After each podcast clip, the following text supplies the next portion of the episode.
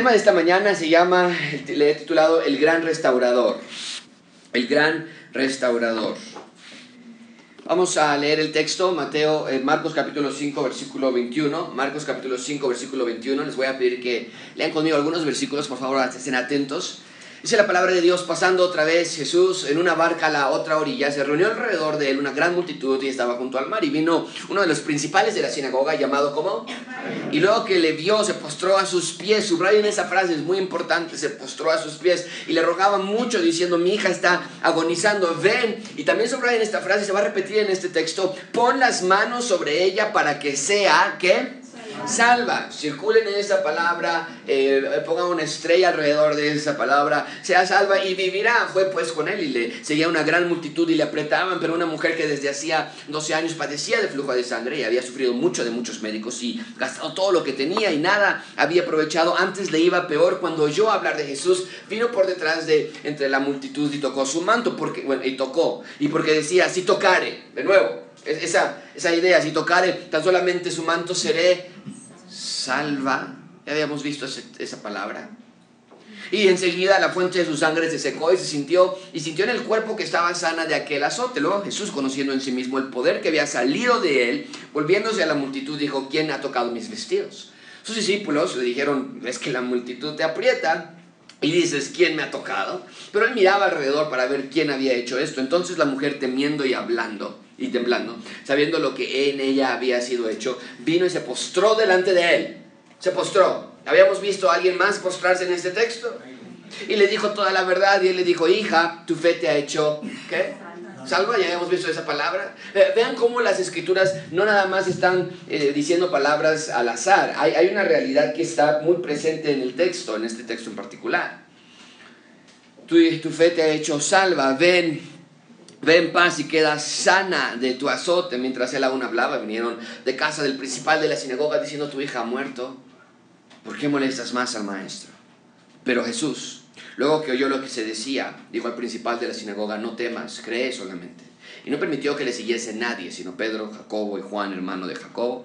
Y vino a casa del principal de la sinagoga y vio el alboroto a los que, y a los que lloraban y lamentaban mucho. Y entrando les dijo, ¿por qué alborotáis y lloráis? La niña no está muerta, sino duerme. Y se burlaban de él. Mas él, echando fuera a todos, tomó al padre y a la madre de la niña y a los que estaban con él, y entró donde estaba la niña y tomando la mano de la niña le dijo, Talita Kumi, que traducido es niña, a ti te digo, levántate. Todos juntos leemos los últimos dos versículos en voz alta, dice la palabra, y luego la niña se levantó y andaba, pues tenía 12 años, y se espantaron grandemente, pero él les mandó mucho que nadie lo supiese, y dijo que se le diese de comer. Esta mañana el énfasis está en la manera en que Cristo, Dios, restaura la creación. Así que, conforme vamos ahora en unos minutos, quisiera que hagas esta, esta oración particular en tu mente. Es, Señor, ¿qué quieres restaurar en mi vida? ¿Qué aspecto de mi vida quieres restaurar? El aspecto de obediencia, el aspecto de creer en Él, el aspecto de vivir para ti, en el, en el aspecto... ¿qué, ¿Qué aspecto quieres tú que yo crea, que yo sea restaurado? Así que haz esta oración en tu, en tu lugar y juntos estudiemos este texto que tiene tanta verdad y profundidad teológica. Señor, te damos gracias por la oportunidad que nos das de estar aquí esta mañana. Ayúdanos a no distraernos, ayúdanos a ver con ojos espirituales el texto que está frente a nosotros, con emoción ver quién eres tú y qué has hecho por nosotros. Ver que esta creación, este mundo roto, descompuesto, no se va a quedar así para siempre. Tú ya viniste y demostraste que estás comenzando a restaurar todo. Señor, te damos gracias por esta gran promesa. En nombre de Cristo Jesús. Amén. Es una de las frases más comunes en nuestra actualidad. Esta frase captura el profundo sentir del ser humano. Esta frase describe la fragilidad del ser humano. Y esta frase recapitula la consecuencia más trágica y oscura de la entrada del pecado causó en nuestra humanidad. Seguramente tú has dicho esta frase. O la has pensado. Y más que probablemente has deseado esta frase o incluso tal vez la deseas hoy mismo en este momento. ¿A qué frase me refiero? A la siguiente frase o alguna variación de esta. Puedes perder todo, dice la gente. El dinero, el empleo, bienes. Pero con que no pierdas la salud. Aún lo tienes todo. Esta frase eh, encapsula la frágil, inestable e inevitable realidad del ser humano. Que nuestro cuerpo enferma y muere día a día. Hombres, mujeres, niños, niñas, creyentes e incrédulos, todos por igual enferman, decaen, envejecen, fallecen. Es una realidad porque lo sabemos en una manera abstracta, pero cuando nos llega o cuando afecta a un ser querido, cuando se vuelve nuestra realidad, parte de nuestro día a día, no es tan fácil de creer. No es tan fácil de aceptar que Dios lo está permitiendo. Nos da miedo, nos da incertidumbre, nos da dolor, confusión. ¿Y sabes por qué le tenemos tanto miedo a la muerte? ¿Sabes por qué nos abrazamos tanto a la salud? Hay varios factores, por supuesto, pero estoy convencido de que el primordial factor por el cual tenemos miedo a la muerte es que inherentemente, muy dentro de nosotros, sabemos que no deberíamos morir. El ser humano cuando fue creado en Génesis capítulo 1 fue diseñado para que el cuerpo viviera eternamente. Y dentro de nosotros añoramos que esta vuelva a ser nuestra realidad, la realidad de nuestro padre, la realidad de nuestros hijos, la realidad de nuestras esposas y esposos. Que no tengamos que pasar por el túnel de la enfermedad y luego por el puente de la muerte. Cuando el, cuando el ser humano cayó en pecado, su desobediencia trajo consecuencias monumentales en la historia de la humanidad. Por supuesto, hubo una separación entre el ser humano y Dios, pero la mayor consecuencia de todas fue la entrada de la muerte. Dios les había advertido en Génesis 2.16, de todo árbol del huerto puedes comer, pero del árbol de la ciencia y del bien y del mal no comerás porque el día que de él comieres, que dice todos juntos, leemos, está en la pantalla, ciertamente morirás. Entonces, vemos que la muerte entró por medio de un hombre, la decisión voluntaria de pecar y rebelarse contra Dios, hicieron que la muerte, en lugar de vida, muerte en lugar de vida, fuera el triste ciclo del ser humano. Por lo menos así lo explica Pablo en Romanos 5.12. Por tanto, como el pecado entró en el mundo por un hombre, ¿quién? Adán. Y por él, y por el pecado, la muerte. Así la muerte pasó a ¿cuántos hombres? Por cuanto todos pecaron. Es por eso que el texto que vamos a estudiar esta mañana es de suma importancia, amigos. Porque en el texto que, estamos frente que está frente a nosotros, Dios nos va a mostrar que el deseo de Dios es de restaurar su creación por medio de la obra de su Hijo en la tierra. De hecho, ese es el punto principal de este sermón. Dios quiere que entiendas que para tener vida eterna y plena restauración necesitas fe en el Mesías Cristo Jesús. En este texto vamos a apreciar la imparable voluntad de Dios de ilustrarnos cómo es el reino de Dios. Recuerden, anótenlo si no lo tienen todavía apuntado, la, premisa central del libro de Marcos es la predicación de Cristo. ¿Cuál es la predicación de Cristo? Era el reino de Dios que se ha acercado, por lo tanto, ¿cuál era la orden? Arrepentidos en primer lugar y después qué? Creed en el Evangelio. Eh, todo nace a partir de esa predicación en el libro de Marcos. Cada texto que leemos la podemos conectar a la predicación del Señor Jesucristo. Y en una manera visible y real, Cristo va a estar demostrando en este, en este texto la, la, la, la idea de cómo es el reino de Dios. Hemos estado estudiando que Cristo sanaba enfermos, que hacía grandes milagros, que sacaba demonios. Incluso la semana pasada vimos que sacaba un demonio de la misma manera que también podía sacar miles de demonios que poseían a un hombre. Es el punto que espero que estén aprendiendo, amigos. Cristo es el Rey, el Mesías, el cumplimiento del reino de Dios. Y para demostrarnos que Él es Rey, Cristo está dándonos su autoridad. Cristo tiene autoridad sobre la creación, cuando calmó la tormenta en el mar Cristo tiene autoridad sobre el mundo satánico, Cristo tiene autoridad sobre maestros de la ley, la ley religiosa de Israel, Cristo tiene autoridad sobre las enfermedades. Y la conclusión, la conclusión que debemos llegar es que Cristo ciertamente era rey porque estaba profetizado en las escrituras y porque su demostración de autoridad así lo respaldaba. Pero lo que Cristo va a hacer en nuestro texto hoy es un parteaguas en la historia de la Biblia, porque todo el problema del ser humano comenzó con la entrada del pecado en la creación de Dios. Y vuelvo a insistir, la consecuencia más gigantesca del pecado no nada más fue nuestra naturaleza pecaminosa o nuestra incapacidad para buscar a Dios, sino que la consecuencia más significativa del pecado que entró a la creación es la muerte espiritual y física en el mundo. Mucha atención con esto, amigos. Cuando el ser humano nace, nace muerto espiritualmente. Y cuando nace, ya está destinado a morir físicamente. O sea, ¿qué clase de esperanza tiene el ser humano? Si lo ves desde esa perspectiva, en efecto nos deberíamos preguntar para qué está la existencia del ser humano. Si cuando nazco, ya nazco muerto espiritualmente y aparte ya nazco destinado a morir.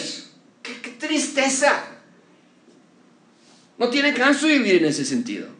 Si es el punto final de la historia, no tiene caso crear una familia, no tiene caso tener hijos, porque el ser humano está envuelto en muerte física, destinado a morir, y en muerte espiritual, porque todos nacemos muertos espiritualmente.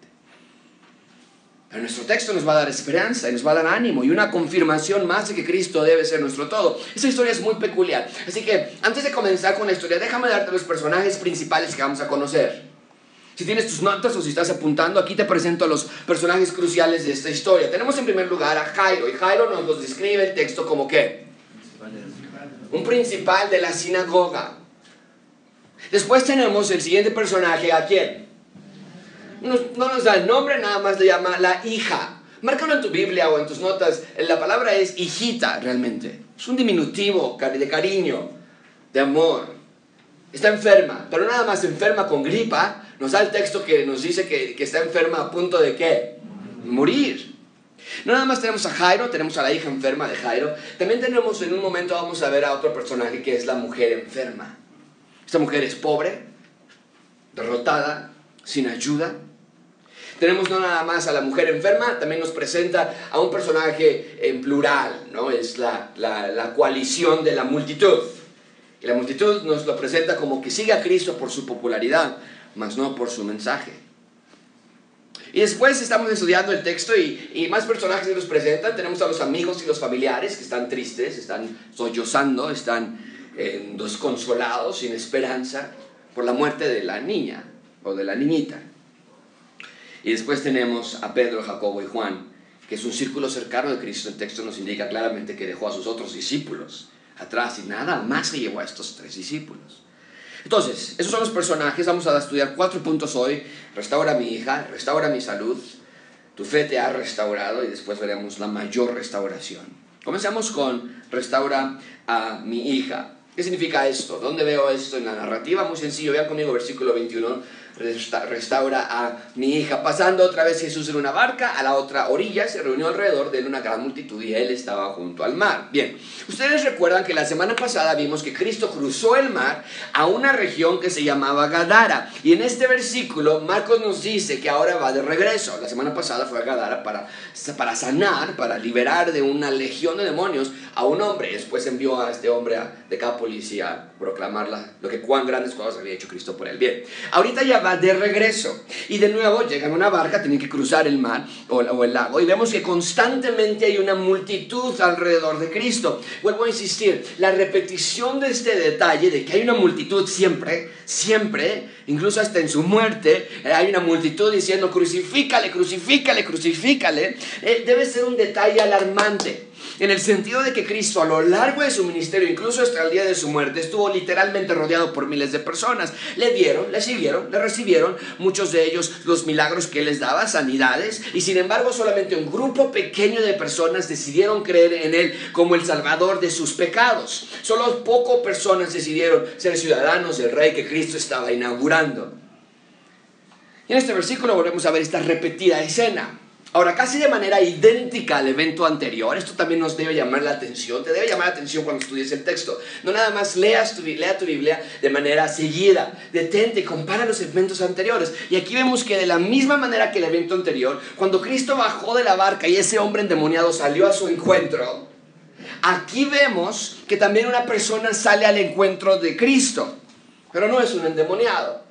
Esta ocasión es una persona diferente, dice el versículo 22, que vino uno de los principales. ¿Qué contraste, notas?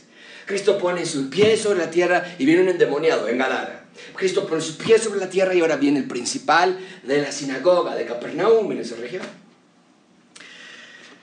Y dice que llamado Jairo, y luego que vio, ¿qué hizo? Está en la pantalla. Entonces, tenemos a nuestro personaje Jairo, se presenta a Cristo. Marcos nos da una muy breve reseña de quién es este hombre. Nos dice que era un principal de la sinagoga. Ahora, esto puede sonar como una posición muy importante, pero tenemos que recordar que en el pueblo donde está, Capernaum, había menos de 400 habitantes. Algunos dicen que hasta 200 habitantes. Por lo tanto, ser un principal de la sinagoga no era, una gran, eh, no era un gran puesto como podríamos llegar a pensarlo. Había tres o cuatro encargados en la sinagoga, Jairo era uno de ellos. Esta no era una sinagoga principal de la nación. Pero entonces Jairo sale, recibe a Cristo y subrayen en sus notas la actitud con la que llega. Nos dice que se postró a los pies de Cristo. Es una actitud de reverencia, de humildad. Pero sabes también que es una actitud de desesperación. La idea es que quería pedirle algo y no quería tomar un no como respuesta. ¿Qué es lo que le está pidiendo? Vean conmigo versículo 23. Le rogaba mucho. Esa palabra, esa frase rogaba mucho se conecta con el evento anterior donde los demonios le rogaban mucho a Cristo que no lo sacara del hombre y les rogaban que los mandara al cerdo. Y el endemoniado, el ahora sabio, el, hombre eh, cabal en su juicio, le rogaba a Cristo que dejara regresar. ¿Notan esa, esa, esa tendencia de, de cómo Cristo muestra su autoridad? Todo el mundo le ruega a Cristo.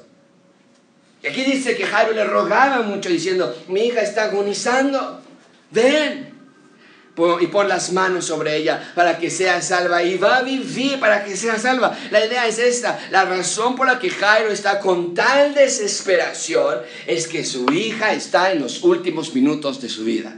¡Wow! Está agonizando. ¿Te puedes imaginar la clase de dolor y de desesperación de haber dejado tu casa y tu hija, los últimos minutos que pudiste haber tenido con tu hija en esta tierra y la dejas allí y vas y corres por ayuda. E-, esta es la parte emocional de la historia. Hay un dolor inmenso en el corazón de Jairo. Hay desesperación absoluta en su vida. De nuevo, el texto lee la palabra hijita.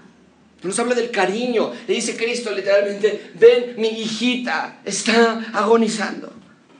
Y el hecho de que esté a los pies de Cristo habla de la desesperante necesidad, porque un religioso en ese entonces no podía ir con otro rabino para pedir esta clase de ayuda.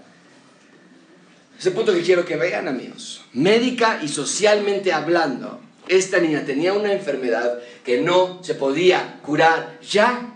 El momento de su muerte había llegado. Y la idea es que Jairo no quería rendirse ante este gigantesco monstruo, la muerte. La idea es que Jairo estaba retando al paso natural de todos los seres humanos. Amigos, en cierta manera Jairo tenía que haber entendido que su hija estaba por morir, que no se puede hacer nada al respecto, que por muy inesperado que fuera a sus 12 años de vida, es muerte y así tiene que ser. En otras palabras, si los médicos no podían ayudarle, si como padres no podían curarla, su hija tenía que morir. Es el paso natural que todos los seres humanos toman. Pero Jairo deja todo este entendimiento académico mental, lo deja al lado y empuja la idea de que su hija tenga que morir. Y Jairo comienza, mucha atención con esto, Jairo comienza a creer que Cristo no nada más es un revolucionario. Jairo comienza a creer que este hombre que ha mostrado autoridad sobre la creación, sobre los demonios, sobre enfermedad, tal vez Jairo quiere pensar, también tenga autoridad sobre la mismísima muerte. Y el hecho que Jairo esté rogándole a Cristo, regresa a mi casa, quiere decir que Jairo había colocado su fe en el Señor Jesucristo como quien tiene autoridad para lograr todas las cosas.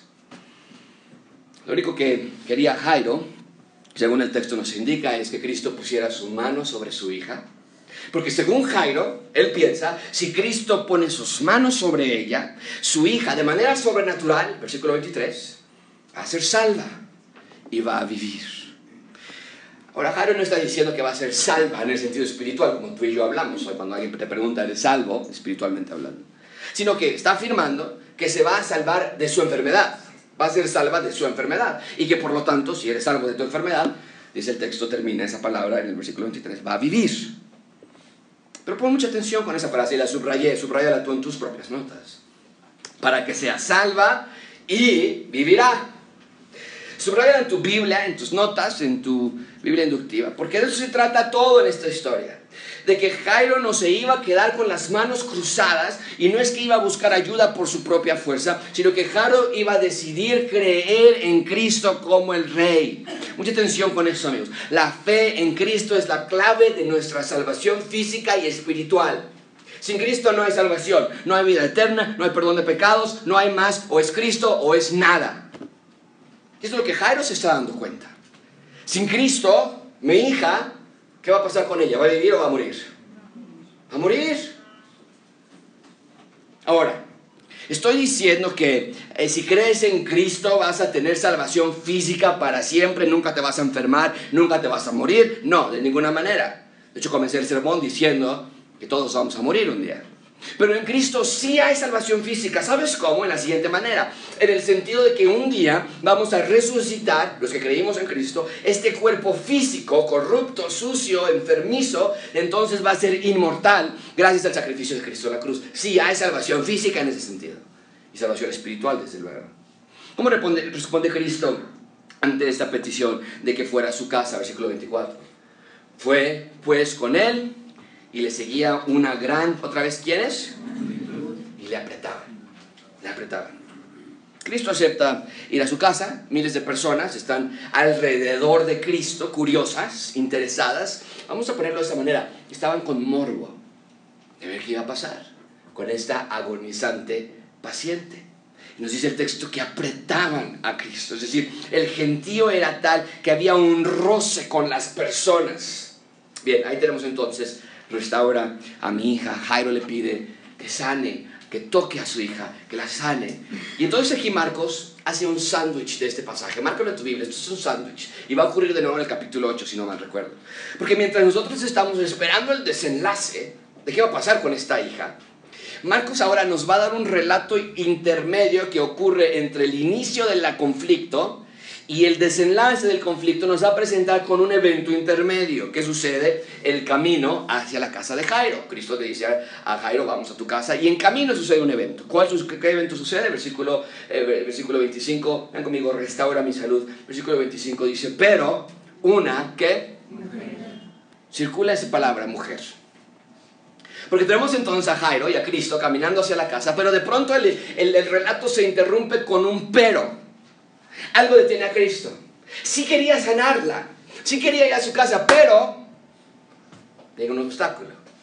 Y Marco nos dice que la razón de esta pausa es una mujer. Esto es un contraste de nuevo en la historia. Por un lado tenemos a un religioso de Capernaum, hombre, estudioso. Ahora tenemos a un contraste, una mujer pobre.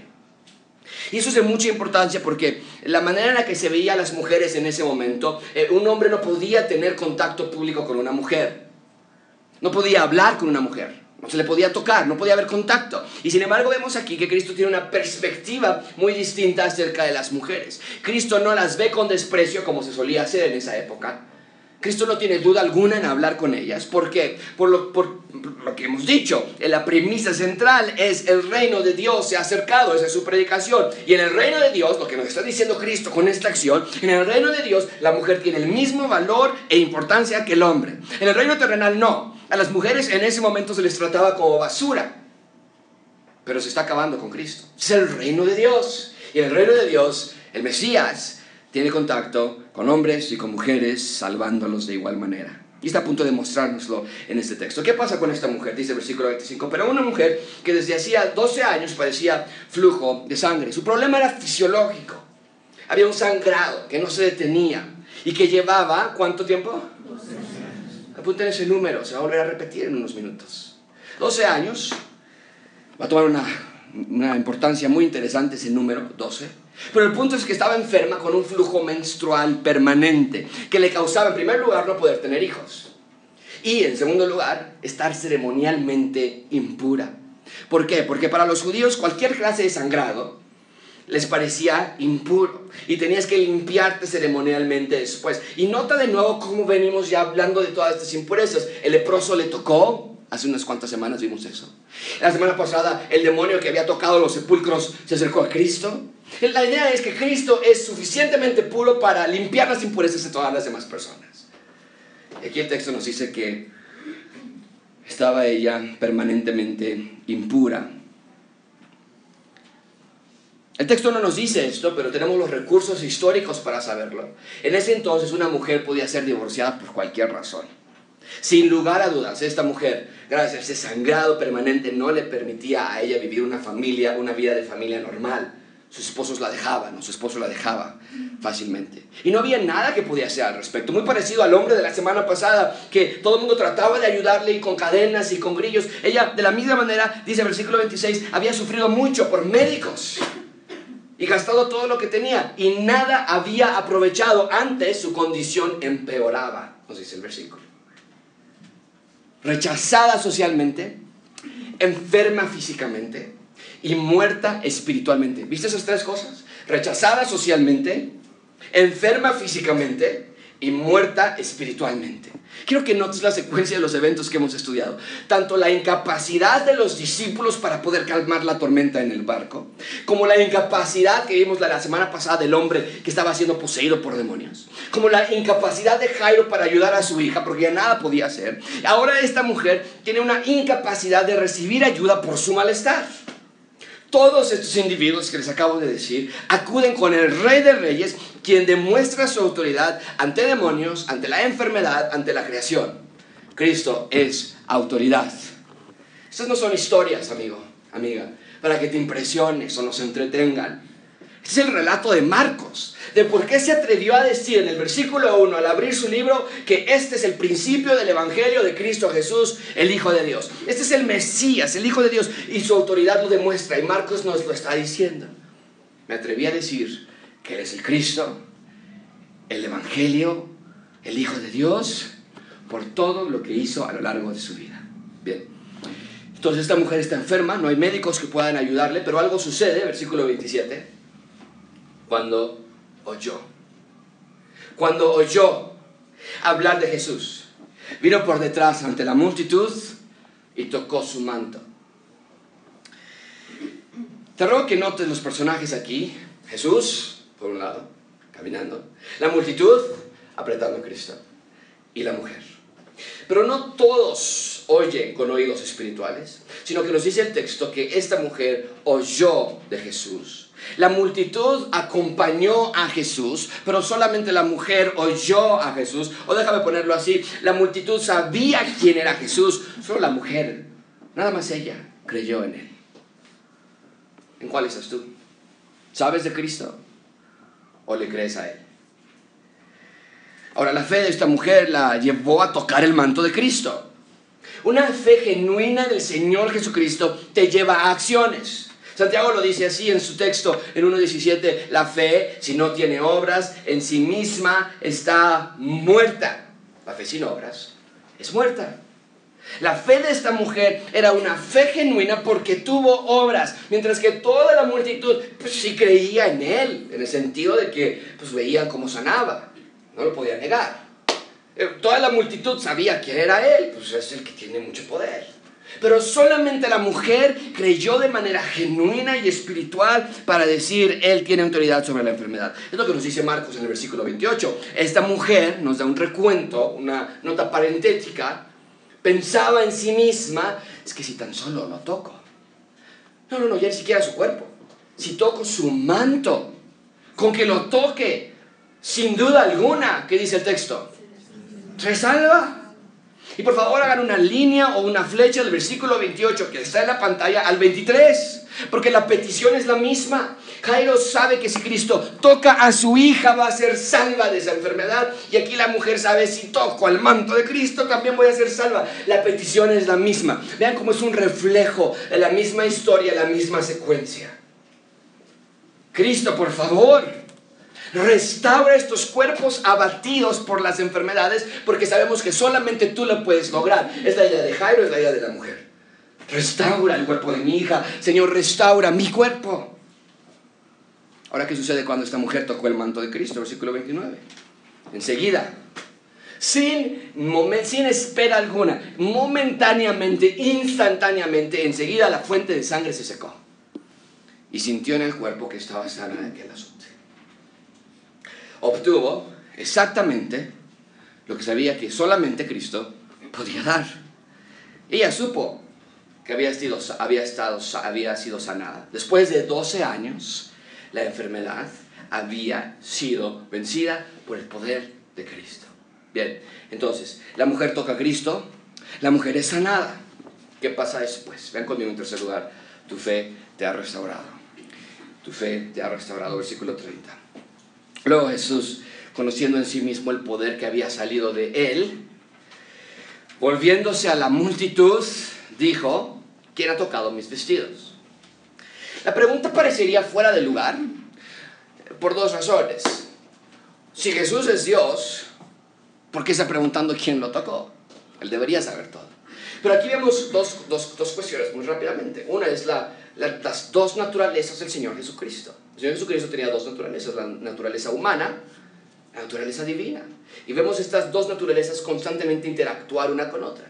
Por ejemplo, cuando el Señor Jesucristo dormía, cuando el Señor Jesucristo comía, por su parte, naturaleza humana. No es que Dios nunca le da hambre, a Dios nunca se duerme, nos dicen los salmos.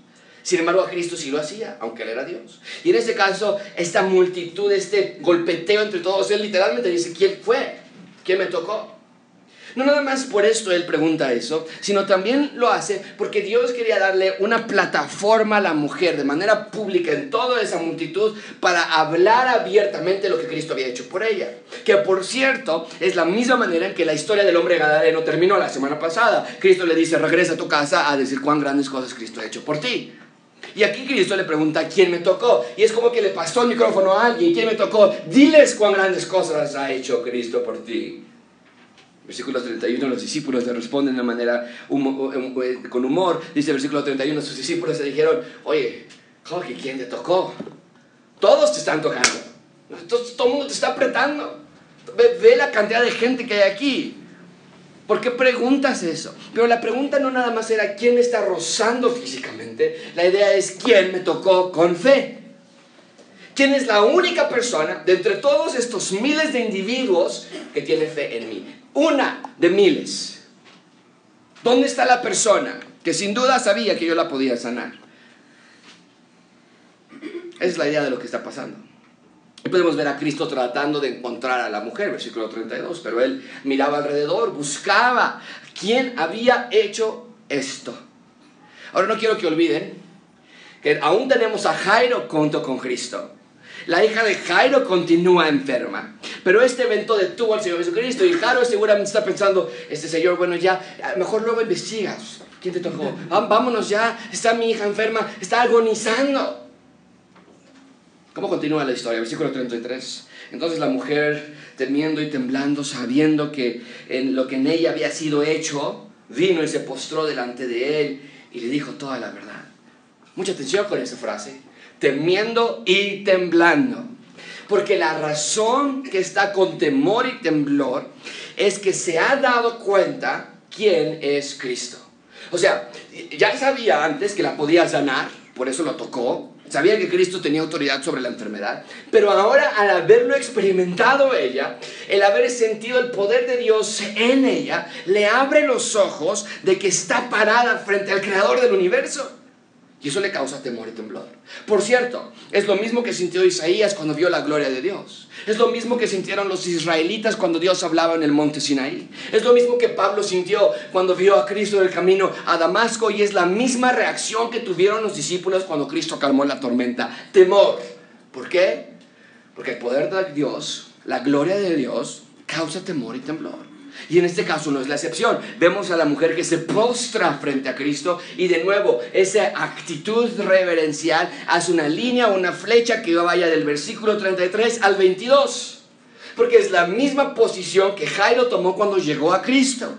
Vemos cómo estas dos historias van entretejidas una con la otra. Jairo se postra, la mujer se postra también. Y entonces la mujer confiesa lo que ha hecho o lo que le ha sido hecho. Desde luego esto es una oportunidad para que la multitud escuche. Era un obsequio de parte de Dios a todas las personas presentes de que presenciaran el poder de Dios y que se arrepintieran de sus pecados. Y lo más importante de todos, era una manera de mostrarles a todos los presentes cómo es el reino de Dios Un lugar donde no hay enfermedades porque Dios erradica todas las consecuencias del pecado. Amigos, cuando leemos los milagros de sanidad de Cristo, no es para que deseemos que también nos sane a nosotros. No quiero que estés pensando en este momento, ah, ok, entonces yo también. No, mañana mismo yo me voy a postrar a, a la Biblia, voy a poner mi Biblia ahí en el buró, voy a postrar a ella y me va a sanar de mi enfermedad. Voy a sanar a otras personas. Estas historias no son para eso sino que cuando leemos los milagros de sanidad, nuestra mente tiene que entender inmediatamente que Cristo nos está diciendo que Él vino al mundo para restaurar la creación que estaba rota y corrompida. Cristo es el gran restaurador. Es lo que leemos en Apocalipsis 21.4. Al final de los tiempos, al final cuando el reino de Dios haya llegado en plenitud, porque ya llegó el reino de Dios, Cristo lo inauguró, pero al final, cuando ya todo sea completamente construido, Dios va a jugar toda lágrima, dice el texto. Ya no va a haber. ¿Qué dice? Ya no habrá. Vamos a leer todos juntos. Está en la pantalla. Jugará Dios toda la lágrima de los ojos de ellos y ya no habrá qué? Muerte. No habrá muerte. Es lo que estamos hablando en este capítulo. Los efectos de la muerte. Ya no habrá muerte. Ya no habrá llanto. Ya no habrá clamor. No habrá dolor porque las primeras cosas pasaron. Cristo es el gran restaurador. Cuando el reino de Dios sea plenamente establecido, ya no habrá enfermedades, no dolor, clamor, llanto, muerte, porque Dios habrá restaurado todo plenamente. De tal forma que cuando leemos en los evangelios que Cristo sanaba, nos debe apuntar hacia esa futura promesa de que en el reino de Dios no existirán más enfermedades. Si tú estás enfermo esta mañana, si tienes amigos enfermos esta mañana y son creyentes, nuestra oración no debe ser primordialmente, Señor, sáname, Señor, sáname, Señor, sáname. Señor, por favor, quita este diabetes. Señor, por favor, quita este cáncer de mí. No está mal pedirle a Dios que nos sane, pero no con esa, con, esa desesperación. ¿Por qué? ¿Por qué? Porque ya sabemos que Dios va a quitar toda lágrima. Va a quitar todo llanto y todo dolor. Él ya nos sanó. Tal vez no aquí en esta tierra. Y siempre lo he dicho, nadie, si todos vamos a morir, nadie se va a morir de sano. Todo el mundo vamos a enfermarnos, ya nos vamos a morir por algún mal. Pero eso no significa que olvidamos la promesa de que ya nos va a sanar. Y es lo que estamos viendo en este evento. Esta mujer, por haber puesto su fe en Cristo, recibió de parte de él una pequeña muestra de cómo se va a vivir en el reino de Dios. Porque te voy a decir una cosa, esta mujer volvió a enfermar y murió. Esto nada más fue una muestra para ella y para la multitud de que el reino de Dios se ha acercado. Y así va a ser, miren, miren, así va a ser. No más enfermedad quieren arrepentirse y creer. Y la gente decía, no, queremos salud. Nada más queremos tus milagros. Y para que no quepa duda de que esto habla de un sentido espiritual, no nada más fue una sanidad física para esta mujer. Vean conmigo, versículo 34. Él le dijo, hija, tu fe te ha hecho salva. Hay un juego de palabras aquí de Cristo. Tu fe te ha hecho salva. ¿En qué sentido? ¿En el sentido espiritual o en el sentido físico? Bueno, en primer lugar, dice que, que el primer sentido es físico. Te ha hecho salva, es lo que la mujer quería. Si lo tocare, voy a ser salva. ¿Qué sanó a la mujer? Es la pregunta más importante. Si continúas con la historia, como viene, lo que nosotros deberíamos responder es que Cristo debió haber dicho, hija, tu insistencia te hizo salva. Hija, el tocarme te hizo salva. Pero Cristo no dice eso. Cristo dice, tu fe te ha hecho salva. ¿Por qué? Porque es importante reconocer que el manto de Cristo no era mágico.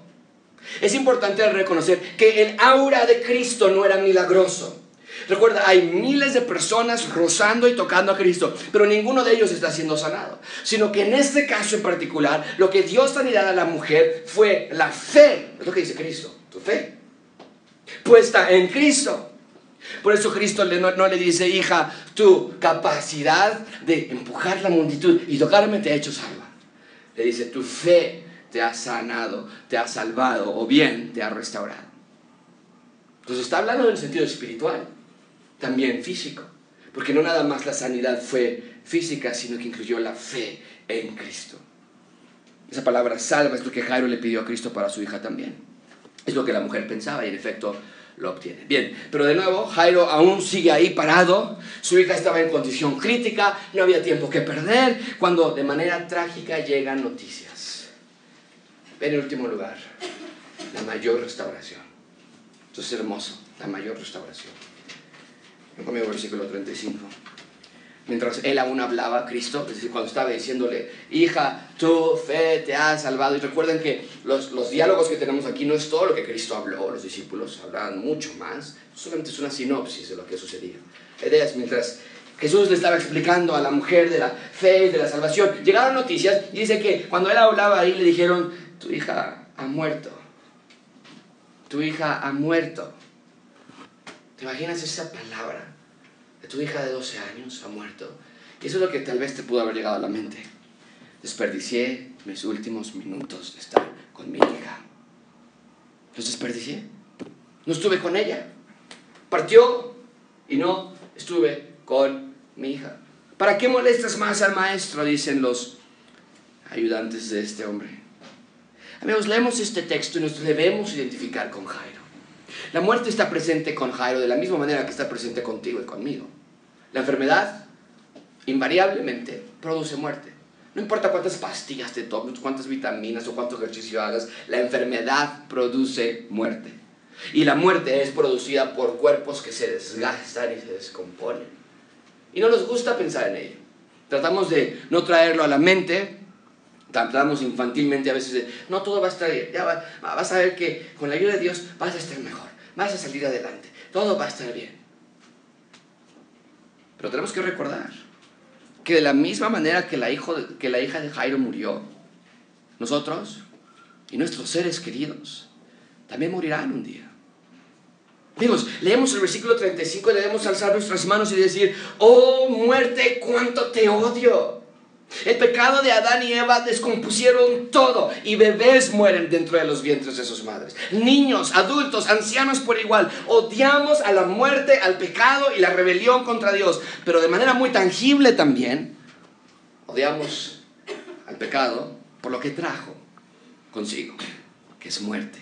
Y entonces dice el texto que le dan aviso a Jairo, es demasiado tarde, ya no hay nada por hacer, no molestes al maestro, le dijeron. Pero estaban olvidando algo, que este no nada más era un maestro. Este hombre es el gran restaurador. Vea conmigo, versículo 36.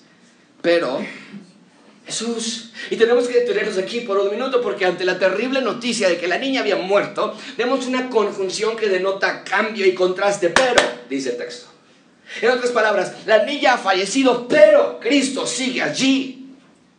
Y va a intervenir y va a mostrarle, va a, mostrarle a Jairo y los presentes que no nada más tiene autoridad sobre la, la creación o los demonios o Satanás, tiene el poder para dar vida. Y no sé en qué actitudes estuve esta mañana. Yo no sé qué está pasando en tu vida o qué mal noticia te han traído, eh, pero no olvides que no te debes abrazar de la salud, de los médicos, de la medicina, de tu familia, del dinero, porque Cristo sigue presente junto a ti ante cualquier mala noticia que te hayan traído. Cristo sigue contigo. Si Cristo no estuviera con nosotros, ahí estuviera el problema. Tienes diabetes, tienes cáncer, hace fallecer. Y si no tienes a Cristo a tu lado, ahí sí, desfalleces. ¿Qué va a pasar con mi hijo? ¿Qué va a pasar con mi futuro? ¿Qué va a pasar con nuestras deudas? ¿Qué va a pasar con todo? Pero Cristo para los que estamos con Él, está con nosotros. Va a demostrar su poder sobre la muerte, versículo 36. Pero Jesús, luego que oyó lo que se decía, dijo al principal de la sinagoga, no temas. Tenías a la mujer temblando y temiendo en el suelo, pero ahora voltea y le dice a él, no temas, no temas, cree solamente. Mucha atención con esto, amigos. Jairo ya tenía fe en Cristo, por eso había dejado a su hija y había ido a pedir ayuda. Pero aquí Cristo le da dos órdenes. Una, no temas. Que no desfallezca tu corazón. No te preocupes. Y la otra, cree. En otras palabras, le pide a Jairo una mayor cantidad de fe. Le pide que su fe crezca que no desmaye, que no tema, que confíe en el poder de Cristo. Y entonces van rumbo a la casa donde está el cadáver de la hija de Jairo. Vean conmigo el versículo 37. No permitió que le siguiese nadie, sino que nada más a Pedro, Jacobo y Juan. Y aquí Marcos nos da una nota parentética para mostrarnos que Cristo deja a la mayoría de sus otros discípulos. Solamente se lleva consigo a tres, al círculo cercano de Cristo. Probablemente los otros discípulos se quedaron con la multitud, probablemente se quedaron haciendo alguna otra tarea. Pero vemos que Cristo tenía un círculo cercano, así siempre ha sido. Y nuestro deseo debe ser estar cerca de Cristo. Porque hay diferentes círculos que se van abriendo más y más con respecto a Cristo. Y todos somos salvos si has puesto tu fe en Señor Jesucristo.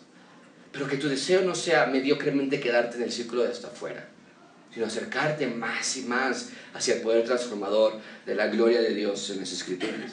Entonces llegaron a casa de Jairo y encontraron una conmoción absoluta, versículo 38. Vino a casa del principal de la sinagoga y vio el alboroto y a los que lloraban y lamentaban mucho. Esa frase, los que lloraban, subrayenla. Y entrando les dijo, ¿por qué alborotáis? Si lloráis, la niña no duerme, sino, la niña no está muerta, sino duerme. En ese entonces se contrataba personas, literalmente, para que lloraran la muerte de alguien.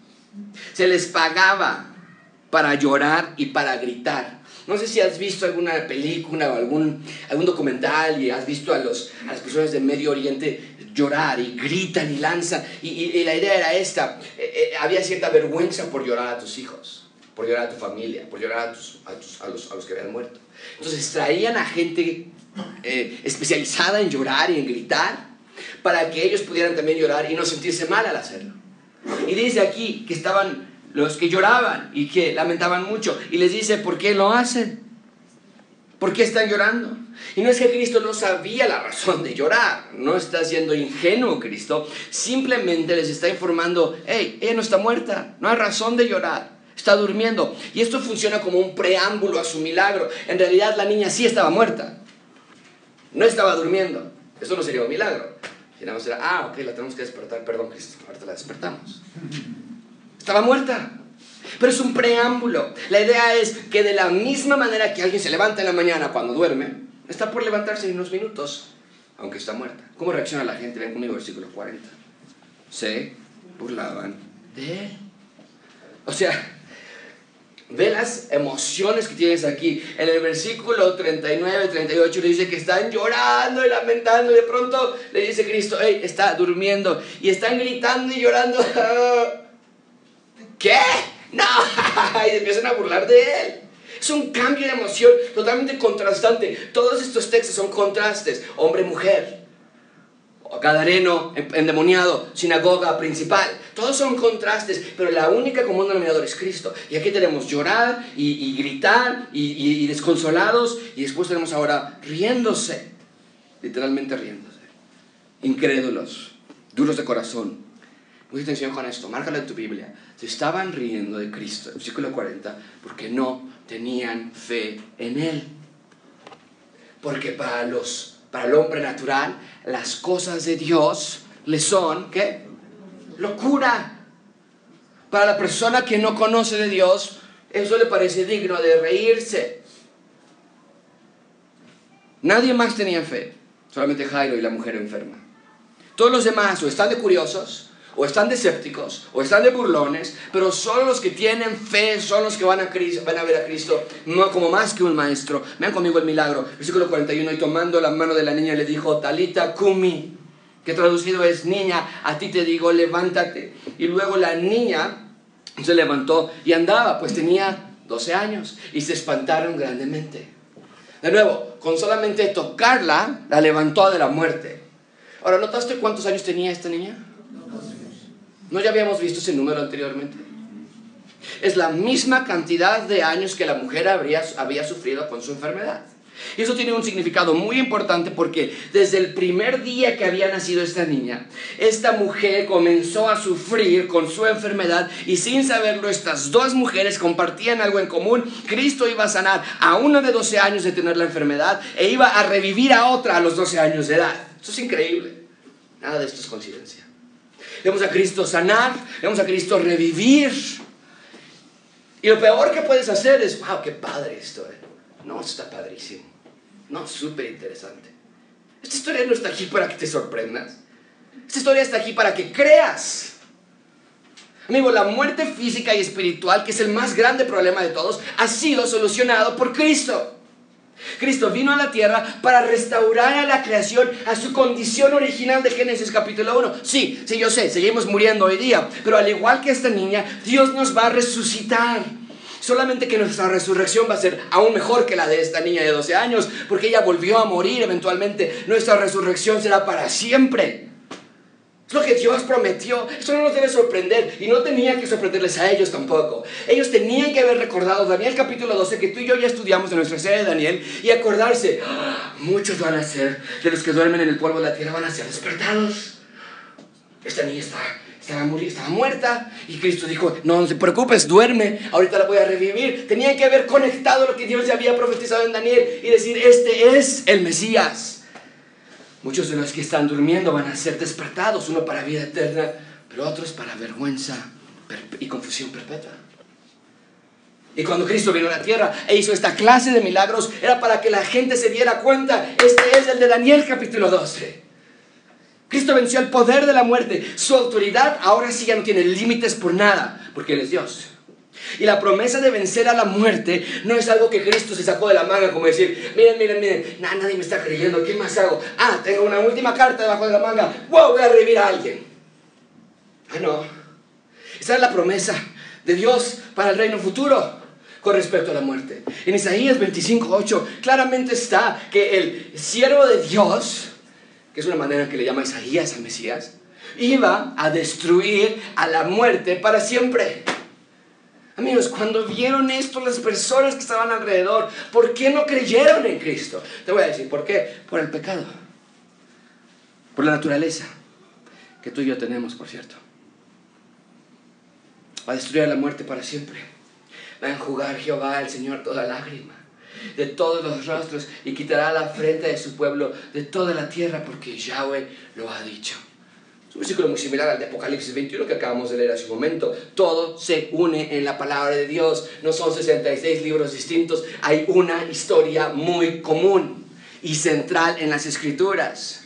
La muerte entró en Génesis capítulo 1. Cristo viene a destruir a la muerte y sus efectos espirituales y físicos sobre nosotros. Y vamos a tener un reino donde vamos a vivir para siempre con Él. Eso es la Biblia.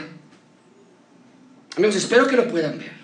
Cristo lo que está haciendo en Marcos capítulo 5, márcalo muy bien, está dando el antídoto a Génesis capítulo 2. Porque en Génesis capítulo 2 les dijo que ciertamente morirás. Ahora Dios le está diciendo, todo aquel que crea en mí ciertamente vivirá. Es el antídoto de Génesis capítulo 2, capítulo 3. Todo el que comiere de ese fruto de la rebelión contra Dios va a morir. Y ahora tenemos aquí a Cristo en Marcos capítulo 5 diciendo, todo el que cree en mí va a vivir. ¿Ves? ¿Ves que Génesis se conecta con Marcos tan perfectamente? Amigos, esto es gigantesco. Cristo venció al poder de la muerte. Y junto con Pablo decimos, ¿dónde está, o muerte, tu aguijón? ¿Dónde tu sepulcro, oh sepulcro, tu victoria? Gracias sean dadas a Dios que nos dio la victoria por medio de nuestro Señor Jesucristo, de la muerte.